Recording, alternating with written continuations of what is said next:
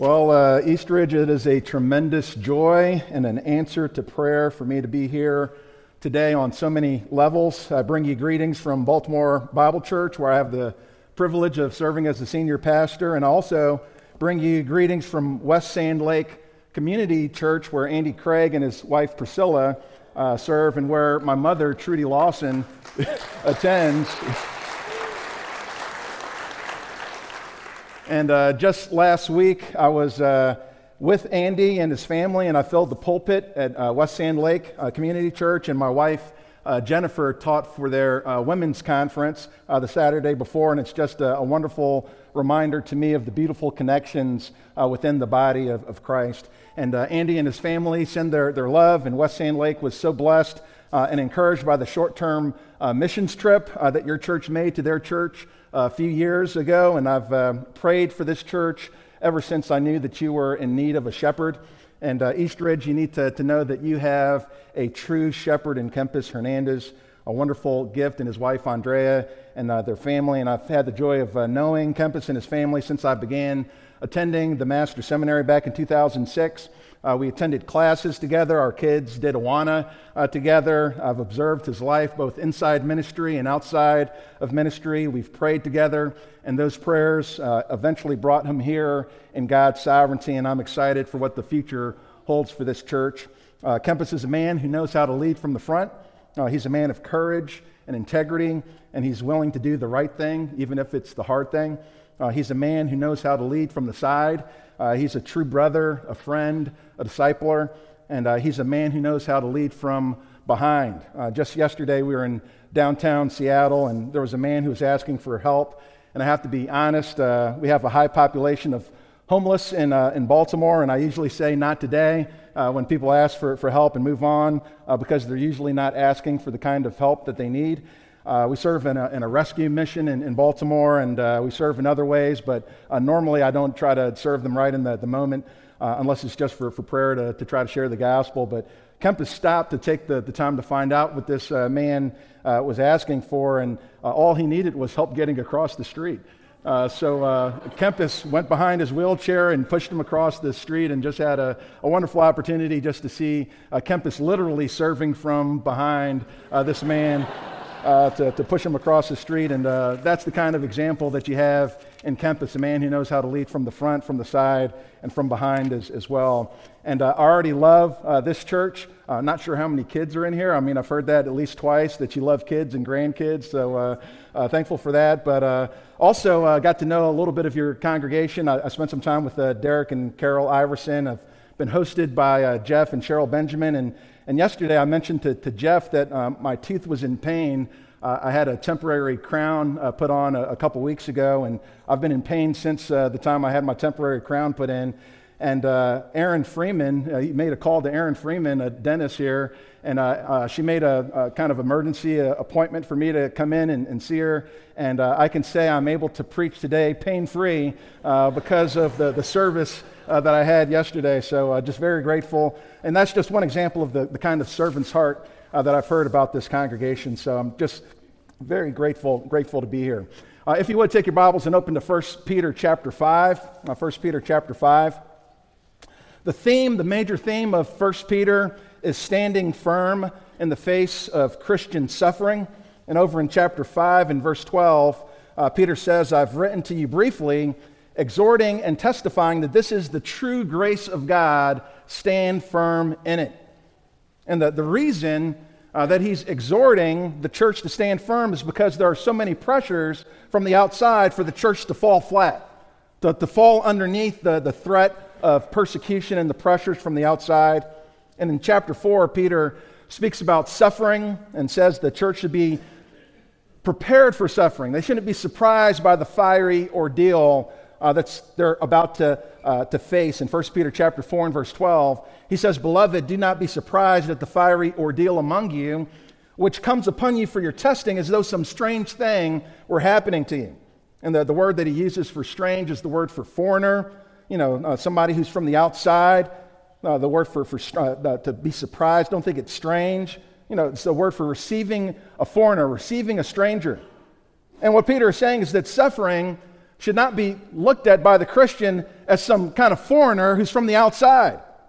It's not out of place when we see uh, persecution come to the church. We shouldn't be wondering, you know, who invited persecution here? It's, it's part of the household furniture if you're a believer. It's not a stranger. Don't look so surprised when we face persecution for the sake of righteousness. So in chapter 4, uh, Peter gives these very necessary and practical uh, words of advice regarding Christian suffering. But in chapter 5, Peter makes this transition from suffering to shepherding, from the expectation of suffering to the example of shepherding. And the question that you might ask is what's the connection between suffering and shepherding? Is there a hard break between chapter 4 and chapter 5? You know, is Peter leaving his discussion of suffering back in chapter 4 and moving to something completely different in chapter 5? You know, what, what does shepherding and suffering have to do with one another? I'm glad that you asked the question. How about this? suffering for righteousness is the occupational hazard of shepherding. And there's no way that you can prove to be an example to your flock, to follow the example of the chief shepherd, if you're not also willing to share in the sufferings of Jesus Christ. It's an occupational hazard of the ministry. In 1 Peter 4 and verse 17, it says, For it is time for judgment to begin with the household of God. And what better place for that judgment to begin or examination to begin than with the shepherds of the flock of God? Suffering for righteousness is the occupational hazard of ministry. And what Peter is doing in chapter 5, verses 1 through 4, is he's preparing the elders of Asia Minor to be an example in suffering to the church. Safety has never been the number one priority in ministry. Ministry has always been a dangerous calling. And the same could be said about the, the Christian life. There's no way around it. You might as well get used to it. Suffering is on the packing slip. If you open the box of Christianity, suffering is in there with all the other blessings of Christianity. Suffering is one of those. Philippians chapter 1 and verse 29 says, For to you it has been granted, it's a gift, for Christ's sake, not only to believe in him, but also to suffer for his sake. It's been granted to you. We have to learn to embrace that as part of the Christian experience. In fact, it would have been the expectation that if suffering was to break out against the church, who would be the first in line to bear the brunt of that attack? would be the leaders, right? You know, the first military targets are the, the leaders, aren't they? And if you can strike the, the shepherd, you know, maybe the sheep will scatter. So Peter knows that if he's going to talk about this fiery ordeal, the fire is going to be the hottest for the shepherds. So the elders need to be exhorted because they have the task of providing help, comfort, strength, guidance for others. They'll be expected to provide oversight during difficult times and difficulty. They're the examples for others. They have to be properly motivated. And we'll see how Peter exhorted the elders in verse 1, what Peter exhorted the elders in verse 2, uh, the way to follow that exhortation at the end of verse 2 and verse 3, and then the results of following that exhortation in verse 4. But the, the first observation that I want to make, and it's an obvious one, but it's important the elders are exhorted. Verse 5 Therefore, I exhort the elders. This is just a reminder that shepherds are sheep too. Just because a, a, pastor is given a specific role within the church doesn't mean that he's been transformed into something other than a sheep. And once we no longer see ourselves as sheep, we're no longer qualified to be shepherds. And this is what Peter is doing right here. He's exhorting the elders, the elders of Asia Minor, to, to shepherd them. You know, the shepherd is shepherding the shepherds. Now, it starts out by this, this humble exhortation. And he does this in, in three ways as an elder, as a witness, and as a, a fellow partaker. Take a look at verse 1 again. Therefore, I exhort the elders among you as your fellow elder and witness of the sufferings of Christ, and a partaker also of the glory that is to be revealed. Elder, witness, and partaker. He considers himself an elder, a fellow elder. And I exhort you as a, as a fellow, fellow elder, as one with you, one who's in the trenches with you. And this is how Peter does it. He doesn't address the elders as, you know, the pope, but as a partner. He doesn't address them as a superior, but as a slave who's right alongside of you doing the same work. You know, we might assume that if he urged them as an apostle, that he was speaking in a position above them, but he comes alongside of them as a fellow elder. And he places himself underneath the same authority that he's exhorting the others with. I exhort you as a fellow elder. This is the exhortation that I need And I'm giving that same exhortation to you. And Kempiz, you need to be reminded that, that you are underneath the same word of God that you preach. You need to be exhorted by the same word. How, how is the, the elder shepherded? In part by what he even preaches. That you're being shepherded by this same word, the same word that you exhort others with, you are to be exhorted with. And this is what Peter did. He was an example, he was a fellow shepherd. And also, as this fellow elder, he himself was willing to suffer the persecution that he's now warning others about. You know, we find that in the book of Acts, Peter was arrested, he was threatened, he was imprisoned, he was beaten. There was an intent to execute him in Acts chapter 12. And then tradition lets us know that later on he became an example, even in the, the death that he suffered under Nero. He was an example of what he taught the others to do. So he comes along as a fellow elder. He also speaks as an eyewitness, as your fellow elder and witness of the sufferings of Christ. Peter witnessed the rejection of Jesus by the religious leaders, the alienation from his family, the plots to take his life, the agony in the garden, sweat like great drops of blood, the betrayal of Judas, the Jewish court that spit in Jesus' face, beat him with their fists, saw the nail prints in Jesus' hands and his feet. He witnessed the sufferings of Jesus Christ. He saw the chief shepherd suffer. And now he says, I, I come as a witness of the sufferings of Christ. I saw what our chief shepherd went through. And he's left us an example to follow. 1 Peter 2 and verse 21. He's left you an example for you to follow in his steps. I've seen the chief shepherd, and we can trace our lives around his pattern. Back in uh, 1 Peter 2 and verse 21, it says, For you have been called for this purpose, since Christ also suffered for you, leaving you an example for you to follow in his steps. That, that word for uh, example is the, the Greek word uh, hupogrammos. You know, grammos means to write, and hupa means under. And uh, basically, the, the way that uh, the Greeks would teach their children to write was they would, you know, kind of trace the, the letters out, you know, put a sheet over it, and then the, the children would write over what was underneath. You know, sometimes, uh, and you might have had the same thing. I remember when I went to uh, the school, elementary school, you know, they, they kind of dotted out the, the A, dotted out the B, and then you try to trace it over, you know, so you can practice your letters. And Jesus himself becomes the pattern that we trace our lives over. You know, I want to follow his example. How did he do it? You know, we're to follow his example. In Kempiz, you need to, to look to Christ as your chief example, to follow his lead, to, to trace your life around his pattern. He's the blueprint for your ministry. Not only does Peter remind them as a, an elder, as a witness of the sufferings of Christ, but he also reminds them of the, the glory to follow. He says, I'm a fellow partaker of this glory to follow, this glory that is to be revealed. In the Greek, it's actually a, an about to be revealed glory partaker. You know, the grammar there. If you remember, Peter had a small foretaste of that glory to come on the Mount of Transfiguration when Jesus was revealed to him in that, that future kingdom glory. And what Peter reminds them of is, is there's, there's more to come. I know that, that we suffer during this life. But, but we're, we're about to, to partake of that glory that is to be revealed. I'm, I'm a fellow partaker of that glory. And what kind of encouragement do you think this would have been to leaders who are under the threat of persecution? I'm, I'm not looking for all of my reward now. My, my reward comes in the future. There's glory that is to be revealed. So don't give up, don't give in. Keep looking to Christ, keep looking to Him for your reward. This is the, the way that Peter comes alongside to exhort these elders. But what did Peter exhort the elders to do? Look at verse 2. Shepherd the flock of God. Responsibility for shepherds is given in the command shepherd the flock of God. Same idea that Jesus communicated back in John 21 when he reinstated Peter into ministry with those words tend my lambs, shepherd my sheep, tend my lambs. Uh, to shepherd is a, a command to uh, really paralleled by a, another word, which means to feed.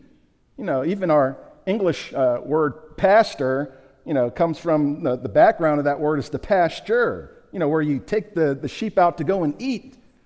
And as a, as a shepherd, you're to make sure that the sheep eat well. You know, do the hard work to feed the hungry sheep. You know, go where the green pastures are. You don't you know, say, hey, this is easier over here. I got some brown, you know, dried up grass, but, you know, that, that'll be enough. No, do the hard work to take them to the green pastures. That I, I want the sheep to eat well. I'll do the hard work you know, whether it's staying up late, getting up early, to make sure I do the hard work to make sure that the sheep eat well. I'm to take care of God's sheep, shepherd the flock of God, care for the flock of God. In Acts chapter 20, verse 28, Paul says that this flock is the flock that belongs to God, right? This is God's flock. This is the one that he's purchased with his own blood shepherd his flock. And there's a heightened sense of responsibility knowing that the sheep don't belong to you, the sheep belong to the chief shepherd. You'll have to give an account for these sheep. So make sure that you're caring for the sheep, that you're laying your life down for the sheep, because ultimately you have an account to give one day to the chief shepherd. The book of Ezekiel was written during a time of persecution, affliction, oppression for the people of God. He was a contemporary of uh, Daniel, who uh, suffered in the, the Babylonian exile. And the question in Ezekiel 34 is what did the spiritual leadership look like during a time of affliction and oppression? You know, what were the leaders doing during this time of exile? What, what were they doing while the people of God were suffering? Ezekiel 34, if you want to flip back there, Ezekiel 34 talks about the, the word that was given to the leaders during this time of, of persecution. You find Ezekiel right before the book of Daniel. Ezekiel 34. What did the spiritual leadership look like? Look at verse 1. Says, Then the word of the Lord came to me, saying, Son of man, prophesy against the shepherds of Israel. Prophesy and say to those shepherds, Thus says the Lord God Woe, shepherds of Israel, who have been feeding themselves. Should not the shepherds feed the flock? You eat the fat and clothe yourselves with the wool. You slaughter the fat sheep without feeding the flock. Those who are sickly you have not strengthened. The diseased you have not healed. The broken you have not bound up. The scattered you have not brought back, nor have you sought for the lost. But with force and with severity you have dominated them. They were scattered for lack of a shepherd, and they became food for every beast of the field and were scattered. My flock wandered through all the mountains and on every high hill. My flock was scattered over all the surface of the earth, and there was no one to search or seek for them. And it's going to be a fearful day someday for many so called pastors who have other intentions than for caring for the flock of God who, who search, uh, search, search to, to, to, to strengthen themselves, to feed themselves, rather than laying down their lives to care for the flock of God. Go search for them, seek for them. Don't let them become food for the, the beast of prey. It's going to be a fearful day for some shepherds someday when they have to give an account for the sheep that they have not cared for. And there's three motivations that guide the work of an elder in verses 2 to 3. Three ways that he's to exercise this oversight. Look what it says in the end of verse 2 exercising oversight, not under compulsion, but voluntarily, according to the will of God, not for sordid gain, but with eagerness, nor yet as lording it over those allotted to your charge, but proving to be examples to the flock. How are we to shepherd the flock of God? Number one, we're to do it willingly. Willingly. Not under compulsion. Exercising under oversight, not under compulsion, not because you've been, you know, just drug into it, kicking and screaming. No, you're, you're to do this willingly. Not because somebody says, hey, we really need a, an elder and you, you look like a good candidate, why don't you come? You know, you get pushed over the, the line, kind of kicking and screaming, you know, to serve. That's not how we're to serve. We're to do it with an, an willing heart. Because if people can push you in, then people can push you out, right? We're not brought here under compulsion by, by what people can do. Knowing that the church called me to do something won't be enough when the pressure is turned up. I need to have an internal compulsion to do what I do. 1 Corinthians 9 and verse 16 says, For if I preach, Paul says, if I preach the gospel, I have nothing to boast of, for I am under compulsion. There's something internally that drives me to do this. It's not because of what happens on the outside. I have an internal compulsion, it's not external. And, brother, I know from many conversations that, that we've had that you have that, that drive to, to shepherd. It's in your bones, it's part of your DNA, that that's, it's not just what you do, it's who you are. You need to make sure that, that you have that within you, that it's God who's called me to do this. It's not just because of the, the, the need, but I'm driven by the, the Lord Himself who's called me to be a shepherd. Galatians 1 and 15, it says, But when God, who had set me apart even from my mother's womb, called me through His grace, was pleased to reveal His Son in me so that I might preach Him among the Gentiles, I did not immediately consult with flesh and blood. It's not because of people.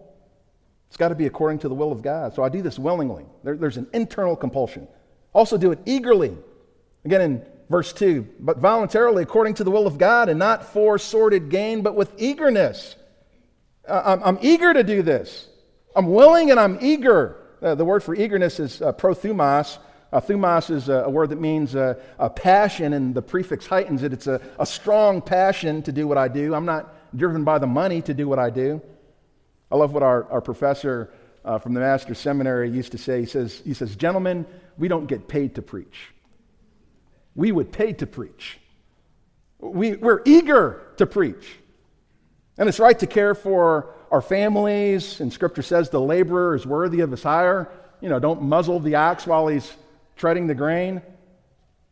But it's shameful when people get into the ministry because they're, they're drugged there by the money. You know, we, we, we are not driven by the money, sordid gain, shameful gain. And it's not the, the money that's dirty, it's the, the, the, the, the desires that people have. The motivation is what's corrupt. That's what's dirty. 2 Peter chapter 2 and verse 1 lets us know that greed is the mark of false teaching. It says, False prophets arose among the people, just as there will also be false teachers among you, who will secretly introduce destructive heresies even denying the master who bought them, bringing swift destruction upon themselves. Many will follow their sensuality, and because of them, the way of the truth will be maligned, and in their greed, they will exploit you with false words. Their judgment from long ago is not idle, and their destruction is not asleep. These are men that are motivated by, by money, exploiting people with false words. In their greed, they exploit people even changing the, the message to suit the hearers, you know, want to tickle the ears. That's not what we do. It's the, the love of Christ that compels us. Love of Christ and the love for his sheep. We're not motivated by riches. We're even willing to suffer for the sake of righteousness if it's necessary.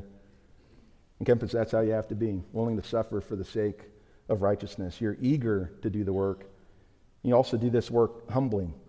Humbly. Verse 3 Nor yet as lording it over those allotted to your charge, but proving to be examples to the flock. Ministry, ministry is not a power grab. It's not a power grab.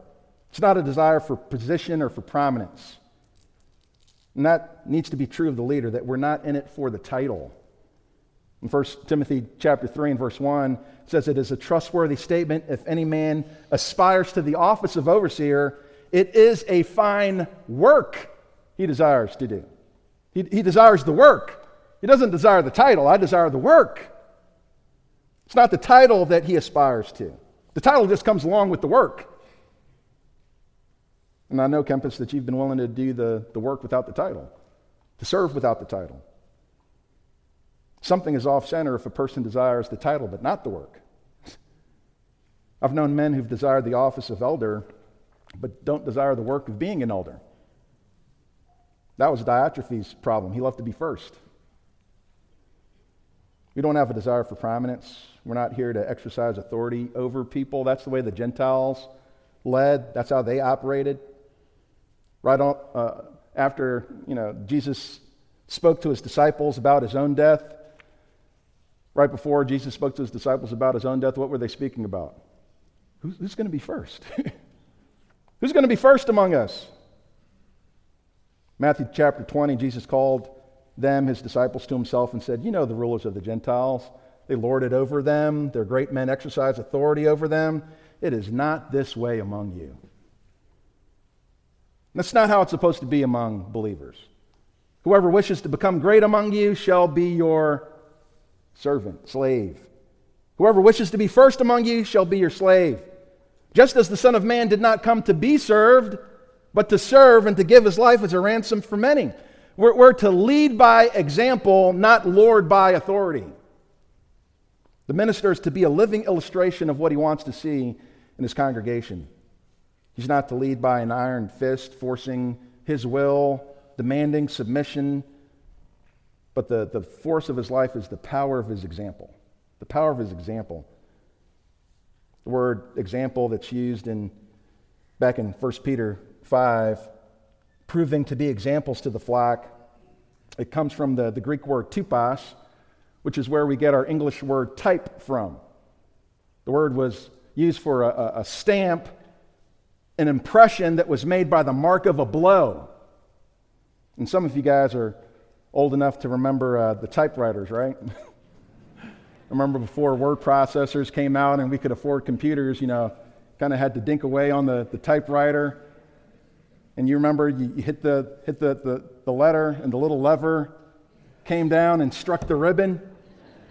And after the lever raised up, sometimes two or three letters came down if you didn't know what you were doing. And after it hit the ribbon and raised back up, the mark that it left on the paper was the same imprint as what was on the lever, right? Left its mark. And that's how, how we're to be. We're, we're to, to have such force, our example is to have such force that when we come into contact with other people that we leave a mark, that we leave an impression because we're, we're an example. We're, we're leaving something behind when we come into contact with people. And as you hit the right keys, you're leaving the right kind of impression behind for people to follow. The life of the leader should be so impactful that when it comes into contact with the people, that he leaves his mark behind. It's not that he forces you to follow, but the power of his life is just so powerful, so exemplary that that you desire to follow. I, I want to follow a life like that. So, one of the primary, that's the reason why the primary qualifications for uh, leadership are character qualifications. Primary qualifications for leadership is character. What, what, what is he like? What is that person like? 1 Timothy 4, verse 12 says, Let no one look down on your youthfulness, but rather in speech, conduct, love, faith, and purity, show yourself an example of those who believe.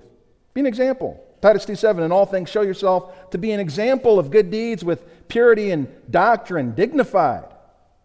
Be an example to those that you're around. Make, make sure that you're watching your, your life and your, your teaching.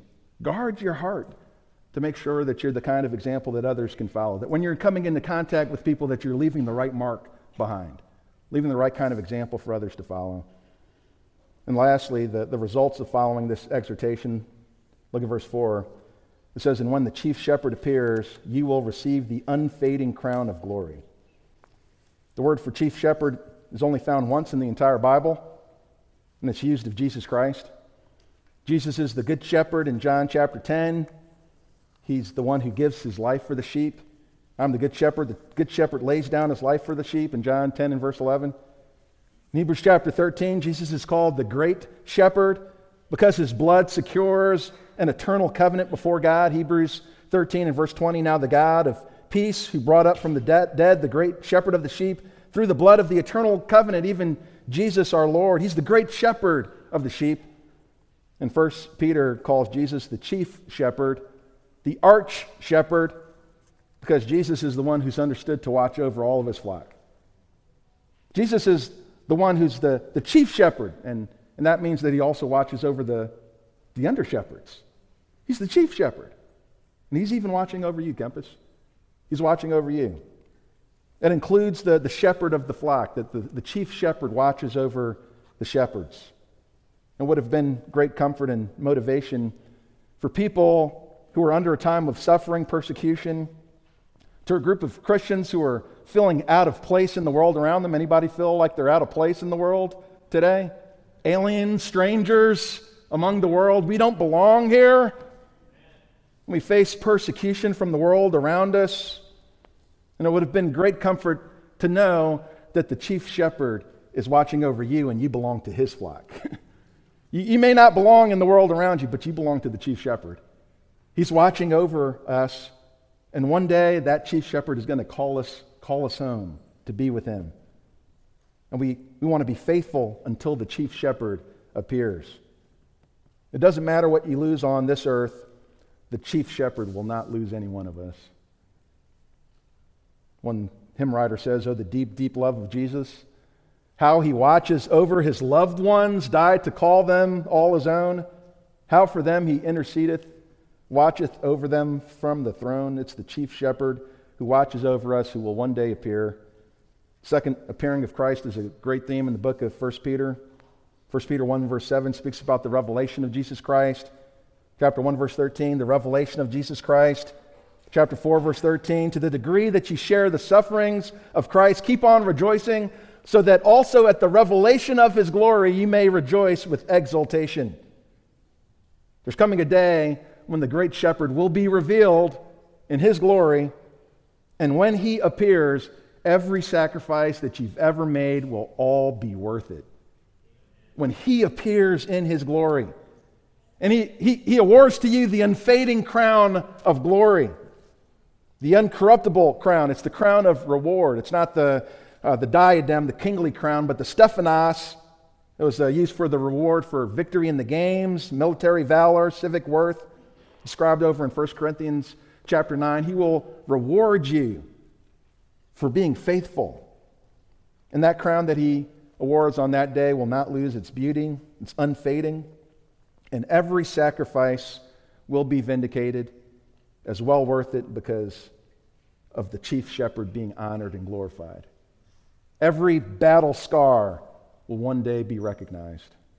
And faithful believers will reflect the glory that belongs to God as we're rewarded for what He's called us to do in the first place. Can you imagine that? All I'm doing is being faithful to the Lord, and then He rewards me for doing what He's called me to do and what I've done through the strength that He supplies, that I'll be rewarded even for, for that. And that's what we're called to do as, as shepherds. So, uh, Kempiz, today I, I charge you, I exhort you as a fellow elder, shepherd the flock of God among you, and look forward to that day when the, the chief shepherd will appear and he will award you with the, the unfading crown of glory. Amen. Let's look to the Lord in prayer. Heavenly Father, we do thank you uh, so much for this word. Uh, your word is rich, it's true, it's powerful. Father, you give us everything that we need for life and godliness. And uh, Father, I pray for my dear brother Kempiz and that you'd make him a faithful servant of yours until the day of Jesus Christ. In Jesus' name we praise you and give you thanks. Amen.